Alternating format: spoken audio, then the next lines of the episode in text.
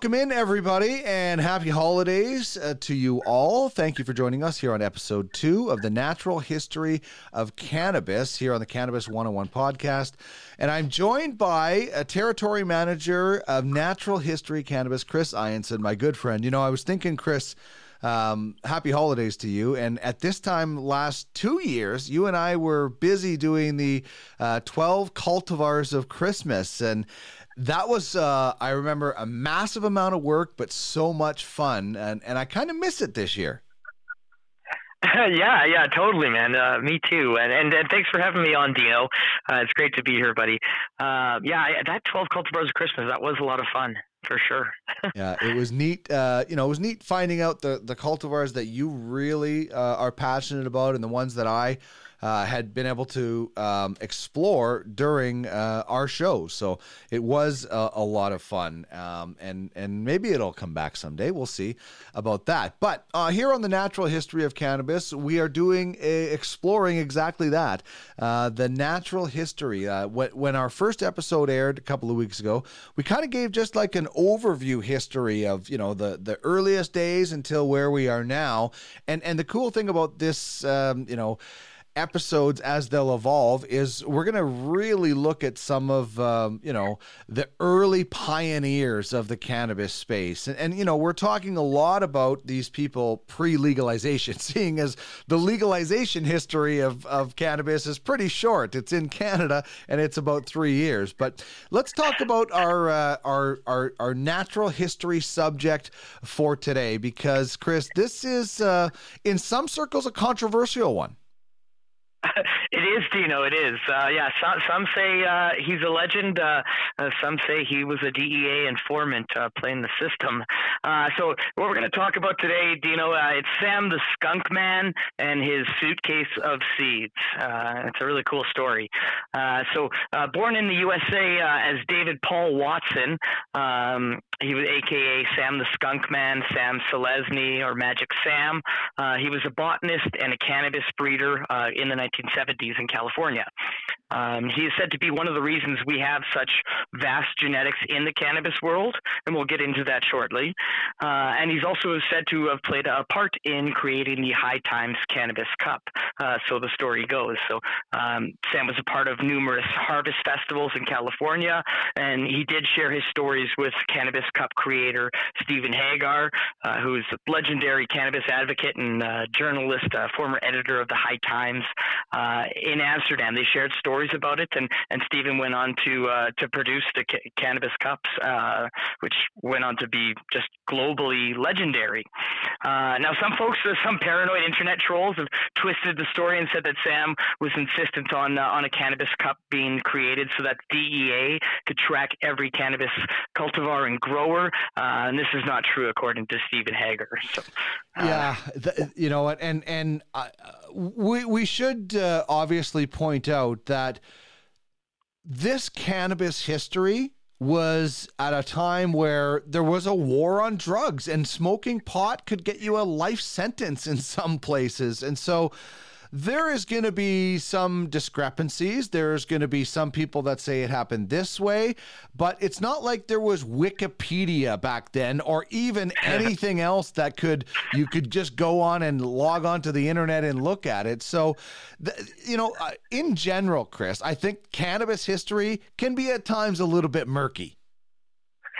yeah, murky's a, a great word for it. Yeah, definitely. You'll you'll hear kind of three or four different stories, and they kind of have similarities, but there's it's twists in it, uh, and it's kind of like uh, playing the game telephone, where um, you know, uh, the more times the story gets told, the more kind of twists there is to yeah. it. Uh, so yeah, it's uh, it's it's wild, but you know what? I, I feel like Steven Hager uh, kind of chiming in on that. Um, you know that's kind of coming from one of the sources. So I always like to look for uh, multiple sources, you know, when I'm when I'm doing my research. Yeah, it is a good point. And by the way, that telephone game when you add in uh, weed at a party with adults is a lot of fun. Like I'm telling you, like the story that starts to finish is, you know, you're you're you're basically Keyser Söze just making stuff up when you see it by the time it gets to that point. So I would highly recommend the telephone game after first of all, make a joint circle get that joint going around and then play the telephone game. It's it's a lot of fun. So, how does our story today get started?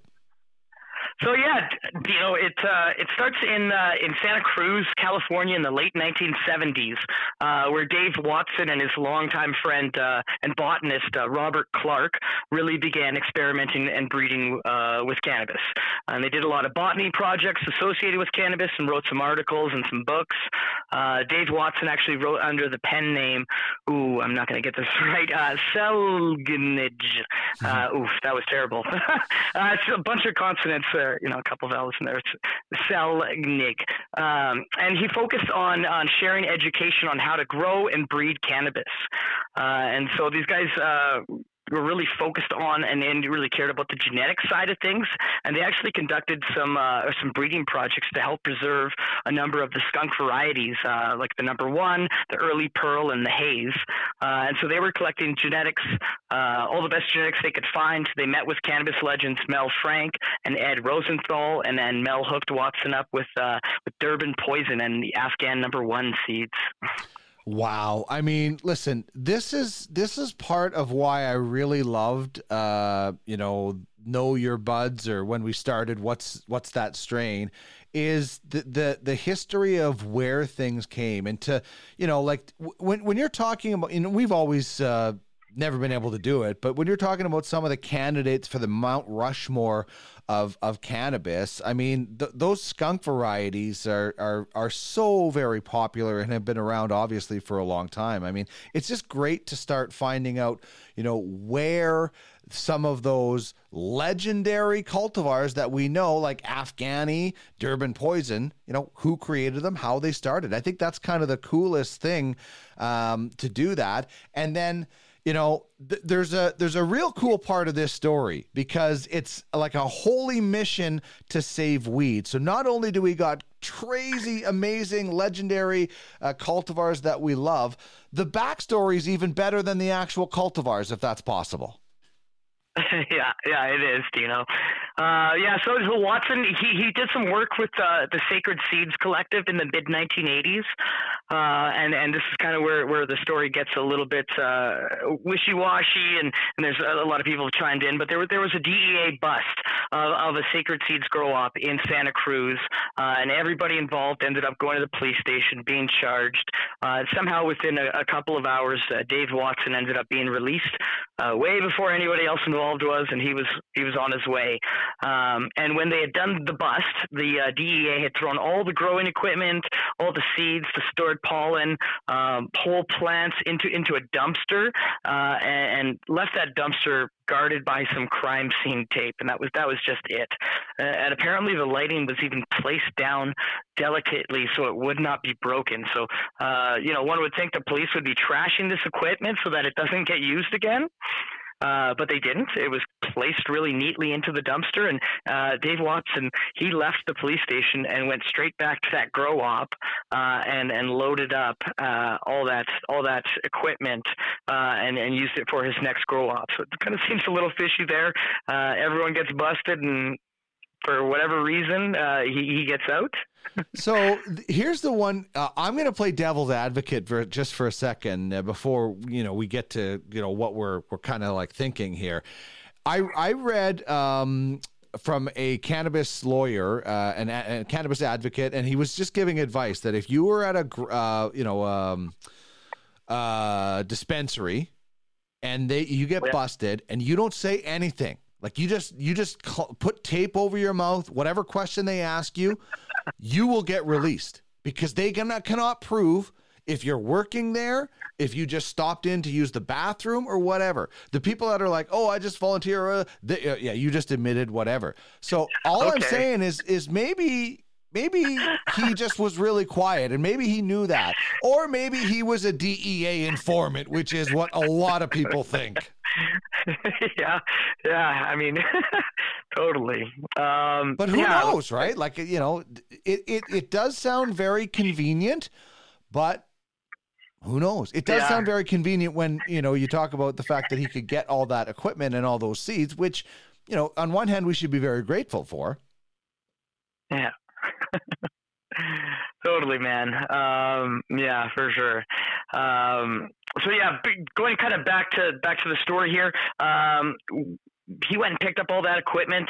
Um, started another grow up. Uh, however, within a month of that that original bust, uh, Dave Watson he he found himself on a plane to Amsterdam uh, with a box in his suitcase containing over 250,000 cannabis seeds. Uh, so that's a big number, quarter of a million seeds. Uh, and some of the genetics there, skunk number one, the haze, Hindu Kush, Afghani Durban. So legendary cultivars being brought over uh, on the plane. And I guess there were, I'm sure the X-ray of, of luggage back then wasn't as big a thing as we've got now. Uh, Yeah, I guess sure that wouldn't have made it. You know, Yeah. although if you know if you ever watched uh, and and I try to do as much cannabis research as I can do extensively. So I watch Up in Smoke a lot, and they say in Up in Smoke you can't get busted for seeds. And I'm going to trust Cheech and Chong on on cannabis laws on that one. yeah, yeah, yeah. It's what, what they say is gospel. Yeah, exactly. But you're right. Uh, you know, it's I, I I I just would be very nervous knowing I had a quarter of a million cannabis seeds on a plane. But obviously, he was a little bit more of a cool customer because he got there. Yeah, yeah, totally. He made it. Uh, yeah, so he arrived in Amsterdam uh, under his new alias, uh, Sam Selezny, uh, which was AKA Sam the Skunk Man, uh, and he was picked up at the uh, Schiphol Airport in Amsterdam. Um, I've been there myself, uh, and he was picked up by Michael Taylor and Wernard Bruining, and they they were the owners of Amsterdam's first coffee shop, Mellow Yellow. So they picked him up at the airport. Obviously, they had some some business to take care of. Um, and uh, and through this, Sam was then introduced to cannabis breeding legend uh, Nevil Schoenmakers, uh, and uh, all those seeds were sold. A lot of you know business transactions took place, and uh, and this is where we started to see a lot of experimentation with new genetics um, that were brought over to Europe from North America. So and and this is kind of an interesting, you know, we're we're, we're kind of looking at the overall picture of of who Sam the Skunk Man is, but also this is where um the that you know reputation and the amount of great cultivars started coming out of Amsterdam for. The the fact that all these seeds came over you get Nevil involved you get all these people that have the coffee shop. It's like the perfect storm for flooding the rest of the world with amazing cultivars and it all comes out of a place that is so misunderstood in that everybody thinks weed is legal in Amsterdam when it's really not. It's you know decriminalized and you can you can go to a coffee shop, but you're not really allowed to walk around. Well, you have been there. You can explain uh, what those what those coffee shops are. And you know, I don't think we'll ever get to a point here in Canada where you and I can go and smoke a joint in a coffee shop, but maybe an edible or a drink would be really nice. Uh, I, I hope we get to it here in Canada. I don't know. It, that would be great. Uh, yeah, Dino, my experience in, in Amsterdam, uh, the coffee shops, yeah, you go into the coffee shops, you can get a coffee, buy some weed. They've got a menu of, of, of dope to take a look at and kind of pick and choose. And there's a, you know, space cake. I think they've only got a couple of edible options that are legal. I think it's um, space cake and, and a couple more. And that's, that's all you're kind of allowed to do with the edible side. Um, but a lot of different cannabis cultivars to smoke. Um, yes, my very first time though, we walked in, we uh, met our bud tender, you know, got to know him. We told him we were from Canada and that we, you know, heavy smokers. Uh, and as we were talking to him, he just rolled up a joint, uh, lit it, and passed it over to us. And we had a we had a sesh there right inside the coffee shop. Uh, it was amazing. Um, However, you're not supposed to take your joints outside.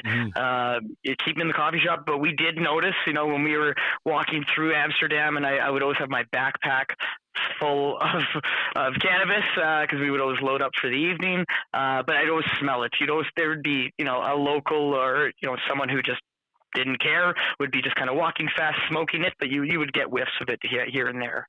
You know the weird thing is, and uh, about from what I've been told from you know people like you and and other people and what I've read is in Amsterdam, cafes are allowed to sell cannabis inside that cafe. Getting it into that cafe is illegal. So when Yeah. the van pulls up behind the cafe, they got to rush it to get in there just in case somebody came by. And once it's in there, it's like the, the you know the the neutral zone, right? You're, you're allowed. You're the safe zone. Uh, but getting it in there is is so it's so bizarre and so misunderstood. So I'm so glad we have cannabis. Like, can you imagine when you were at like Plantlife and the van pulls up and you got to rush your order in? Once it's in the store, you're okay. Like, what a weird system. Yeah, that would be bizarre. I mean, even like the early days of, of legalization here in Canada, where we didn't have those big master cases, where you know you'd get four or five master cases, and that would be it. But we would be counting five, six hundred individual units outside. Like that just that just wouldn't fly in in Amsterdam. yeah, yeah, and or in northern Alberta uh, in uh, December, January, six months, seven months of the year. So, okay, let's get back to Amsterdam. And uh, how was life in uh, weed paradise uh, for Sam? Yeah, so definitely uh, after a few years living it up, meeting all kinds of uh, you know influencers in the cannabis space and and growers, uh, uh, Sam had secured the only license to study medicinal cannabis in Holland uh, through through the help of his friends. Uh, you know, some say from the DEA allegedly. Um, you know, and that also led to a deal with GW Pharma and the pharmaceutical powerhouse Bayer. I think that was when there was some synthesis, synthetic uh, THC capsules back uh, back from Bayer back in the day there.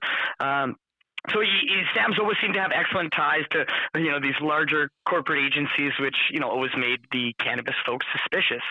Uh, and and even uh, Arjan Roskam, uh, the king of cannabis, the founder of Greenhouse Seeds uh, in Amsterdam, uh, he'd come across uh, a report uh, from Mario Lap, who worked for the Dutch Alcohol and Drugs Institute. And in this report, it showed that Sam the Skunk Man was in fact Dave Watson, and he had been involved in a in a drug bust in Santa Cruz the month that he flew out to Amsterdam, uh, and never got charged. So it was um, kind of news that Sam was trying to keep from all his new European friends. So uh, once that news kind of came out, um, there was some distrust, and uh, and the, the story goes they ended up making a move to UK to promote the skunk there, uh, eventually making it back to the USA. And uh, yeah, and the cool thing about the skunk number one cultivar Tudino is uh, it's the f- world's first commercial hybrid uh, created.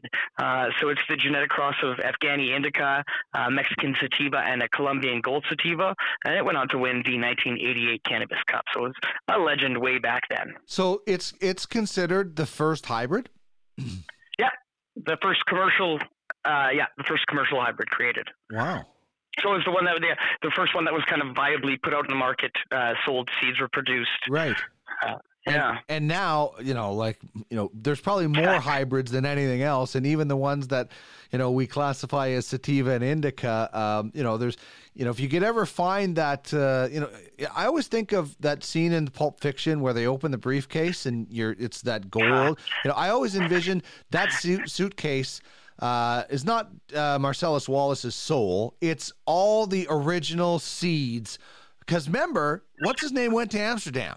So Vincent Vega went to Amsterdam. So I'm thinking in that briefcase is all the original untouched pure seeds. That that's what I would love to see at some point because you know a lot of things get is, is so crossed now that there's you you can't find something that is you know rarely can you find something that is absolutely pure sativa or indica.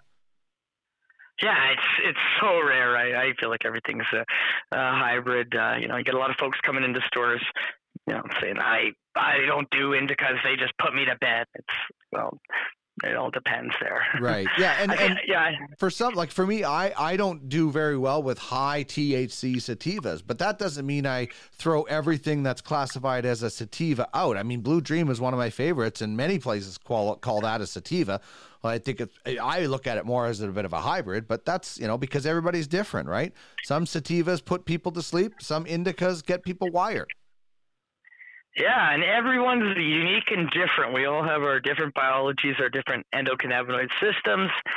Yeah, we're all unique snowflakes. Yeah, and that's why you know I love um, you know looking for things with specific terpenes or or specific cannabinoids uh, that we're learning so much more and will be learning so much more. You know, we focus on THC, we focus on CBD, but CBG we've talked about. CBC is out there, not the network, the terpene.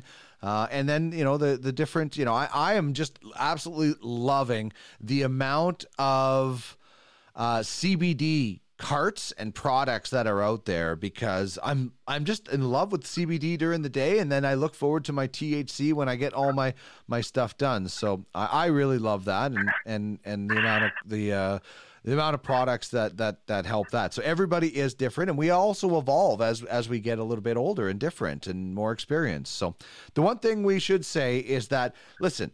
Uh, there, we told some kind of funny stories, and there's some suspicious stories. But you know, Sam the Skunk Man, Sam the Sleaze Man, Sam Selezny, Dave Watson, whatever name you want to call him, he is whatever you think, responsible in some way for some of the most yeah. amazing cult- cultivars, past and present.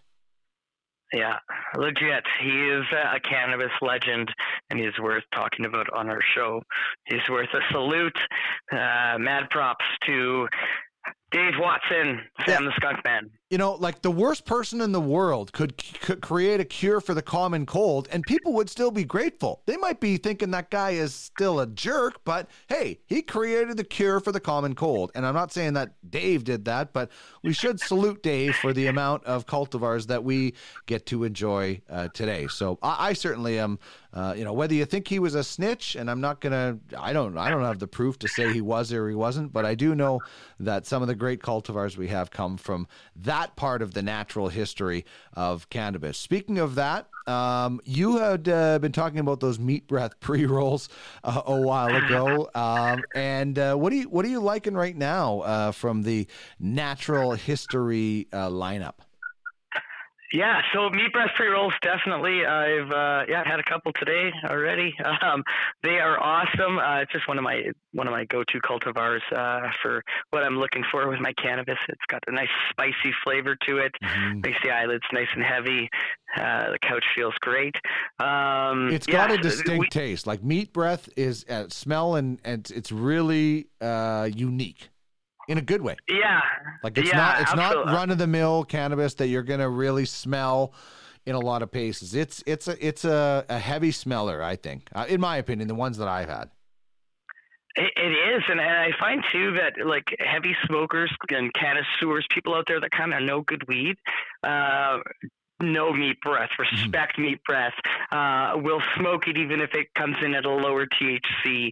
Uh, I actually I got to meet. I, I toured a facility a couple weeks back, uh, Alberta Bud, uh, and and the the two owners they've been growing meat breath uh, for I think over a decade, uh, like qu- quite a while, and they actually had their meat breath breath featured in Remo's calendar on mm. the December month. So I was like, I, I, had to make sure to to show them our meat breath and uh, it was it was awesome to kind of have a little meat breath chat with the boys there. Um, yeah, but I, uh, I, I, think yeah, I think uh, uh, a new product that's kind of worth talking about. We've got a 10 gram uh, milled flour uh, that's coming through with a really good price point. Uh, we're calling it shredded lettuce. Uh-huh. And it's uh, very competitive pricing, high quality bud, and uh, like I, am stoked to kind of see it on the market. All, all the stores that I've talked to have kind of pumped to see that come through because it's gonna it's gonna work for. There's a demographic of folks coming into stores that are looking for this shredded stuff. It's you know you don't have to grind it up. It's ready to go, ready to roll. Uh, and and I've suggested, and I keep trying to bring this up to folks. I want us to do a, a milled option within natural history where we take our LA Kush cake and we take our meat breath, we mill them together together and we call it beefcake. I, think that, I think that would be awesome. The name's great, and those are two great cultivars and I actually do do that in my grinder i'll take a nug of each and throw them in and grind it up and roll up a, a beefcake joint and it's uh, it's super nice i've i've done that in the past with uh, blue dream and and hawaii Hawaiian and, and you have a blue Hawaiian or something like that. But when you, Yeah. you know, I- don't do as much of the swamp water as I used to. You know, I had to have that jar where at the end of the night, if you're if you're having something that you're not going to use the next day, you throw it in the jar and then you you do the swamp water joint. I, I don't do that as much, but I used to do that. But I like the I think the milled flour is excellent, uh, especially if you're traveling. Right, you're traveling, you don't want to take as oh, much. yeah. All you need is papers or cones you know, and a and a something to load it with, and then away you go. Right, you're you're good. You don't have to bring your grinder, depending on where you're going. If you're going something where a grinder's going to stick out, it's perfect. Or if you just don't like grinding, you can load bowls all the time. I mean, that thing is perfect for a volcano or a bong. You just have, you know, Yeah. it's it's already there. So, I you know I I think they're the that that sort of uh, type of product is awesome. Like I think that is really, really uh, handy for a lot of people. So I like that. You, you Mhm. what about Tallyman? Uh, Tell me about uh, Oh, Tallyman yeah. being back because it was, you know, people were asking for it. Yes, uh, yeah, Tallyman, yeah, for sure. So we had a, a quick uh, drop of Tallyman a few months back. Um, only a small amount came out to Alberta. It's a genetic cross of uh, banana, dosi dough, and papaya. Uh, it's it's delicious and smooth. Uh, it's one of my, it, you know, I thought LA Kush Cake was like my my jam, my go-to. Tallyman uh, is definitely right up there. So is the meat breath. It's kind of like a three-way tie for me. Uh, but I love the Tallyman, uh, and the stuff that we've got. You know, it, it's almost 27% THC and almost uh, you know two and a half percent terps. So it's a terpy bag of kind of fruity, fruity, dank goodness, uh, and it's a really fun high. Um, so that, and it's a bud tender's favorite too. Like all the bud tenders that I talked to about it, you know, I was getting high fives in the stores, and I'm like. Cool. I, I didn't grow it, but right on. Yeah, it is good weed. So, uh, yeah, we're stoked to see the Tallyman come back, uh, and we're going to see it come in pre rolls too. Uh, so that'll be pretty awesome. I think it'll be really nice in a in a vape cart too. So I hope we can get it in into our uh, our terp sauce carts as well. Indeed. Well, I will definitely be looking for that. I have to head to uh, Plantlife uh, here, either Jensen Lakes or Erin Ridge, or maybe both. I might just pop into both because I enjoy the bud tenders so much, and and just first of all, wish them a, a great holiday season, but also. Uh, Pick up some great stuff. I, you know, I've got a road trip. Uh, I've got to head back. I'm going to be staying at my dad's house, so it's not like I'm going to be smoking joints inside. Uh, so I've stocked up on carts uh, because that's going to be the way to the way to go. Uh, so I'll be uh, I'll have to look for uh, some Tallyman when I pop into uh, Jensen Lakes or uh, Erin Ridge Plantlife before I head on my trip. But I always go try to stock up on something like the the summertime. I went in there and Trish actually Trish went in and they just they they, they just have to say Dean and they know because I'm in there so much. But she grabbed the cookie jar for me in the summer. That was the perfect thing for that type of road trip when we were driving and I could stop and get out and have a quick joint. This time we're taking the train. I'm not going to be able to stop and just have a joint in any time, Ah. and I won't even be able to use the cart on the train. But I'll, you know, quick, quick stop, get off, use the, the cart, and jump back on instead of lighting a joint or being at my dad's. So I, I, I think it's you. You should always be prepared. You should certainly respect where you're going. You know, I'm not going to go there and smoke joints in my dad's house. He doesn't smoke. So you respect where you're going and, and the rules of the province that you're going to as well. So um, that's what I do my trip research, and then I stop in and grab all the products I can at Plantlife. Amen. That's that's perfect, Ben. Yeah, you prep for your trip, and depending on what your trip is, you kind of plan accordingly. I love it. Yeah, I think people should be. Uh, if you enjoy cannabis in your life, why shouldn't you enjoy it on your your vacations, business trips, whatever? As long as you're not doing it when you should be working or you know being responsible, uh, just make sure. Because listen, provinces are different. You know, not that you're going to be growing on a trip, but you can't grow at home in Manitoba. I don't think pre rolls or or vapes are allowed in Quebec. So different provinces have different rules. So it's always smart to know the cannabis laws before you get there instead of pleading ignorance after you get busted for something that you could do it at your own home. It's like going to the states, right? You know, you wouldn't travel Yeah. with cannabis when you go to the states, but you should check into the local laws, in my opinion, uh, of the of the provincial because all the regulations are a little bit different. Yeah, man. Yeah, I love that. That's uh, that's a great tip. Get all serious right on there. you, eh? Like I'm a, trying Yeah. Like a teacher now or something like that.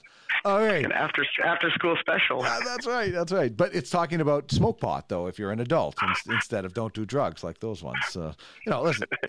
If you're if you're underage, you're still developing. Stay away from the weed. Uh, if you're an adult and and you like the weed, smoke the weed. That's what I say. Like you know, do what you do what you want as your adult, as long as you're responsible. Okay, man, this has been awesome. I, I'm loving these. Uh, Sam the Skunk Man, uh, you know, the legendary. Throw some of those cultivars out that this guy was respond, you know, had a hand in, as the legend goes. Throw some of those names down again because these are some big, big names. Yeah, skunk number one, uh, the Haze, like the Haze, uh, early Pearl, uh, Afghani number one, uh, Durban Poison. Like he helped to kind of get those into the mainstream of cannabis, and, and had he not, they might have gone away. They might have not made it out of the states. They might have kind of just. Folks stop growing them, and then we don't see them or hear from them. So, um, due to him, we've got all these amazing cultivars, and and also all the kind of um, the children of, of those as well, and all the other genetics that came from those. Like it's it's legendary. Yeah, like I love Blue Dream. He came up with Haze. Like there it is, right there. Yep, yep. I love it. Sam the Skunk Man uh, discussed today on the natural history of cannabis uh, with Chris Ianson, territory manager for natural history. Chris, this has been awesome. Uh, can't wait to do it again in a couple of weeks. Uh, make sure uh, you and your family have a wonderful holiday season. Get some rest, stay warm, and uh, we will talk very soon again. I can't wait to find out more about the natural history of cannabis. Right on, Dino. Uh, thanks for having me, buddy. And uh, yeah, uh, happy holidays to you and the family too, man.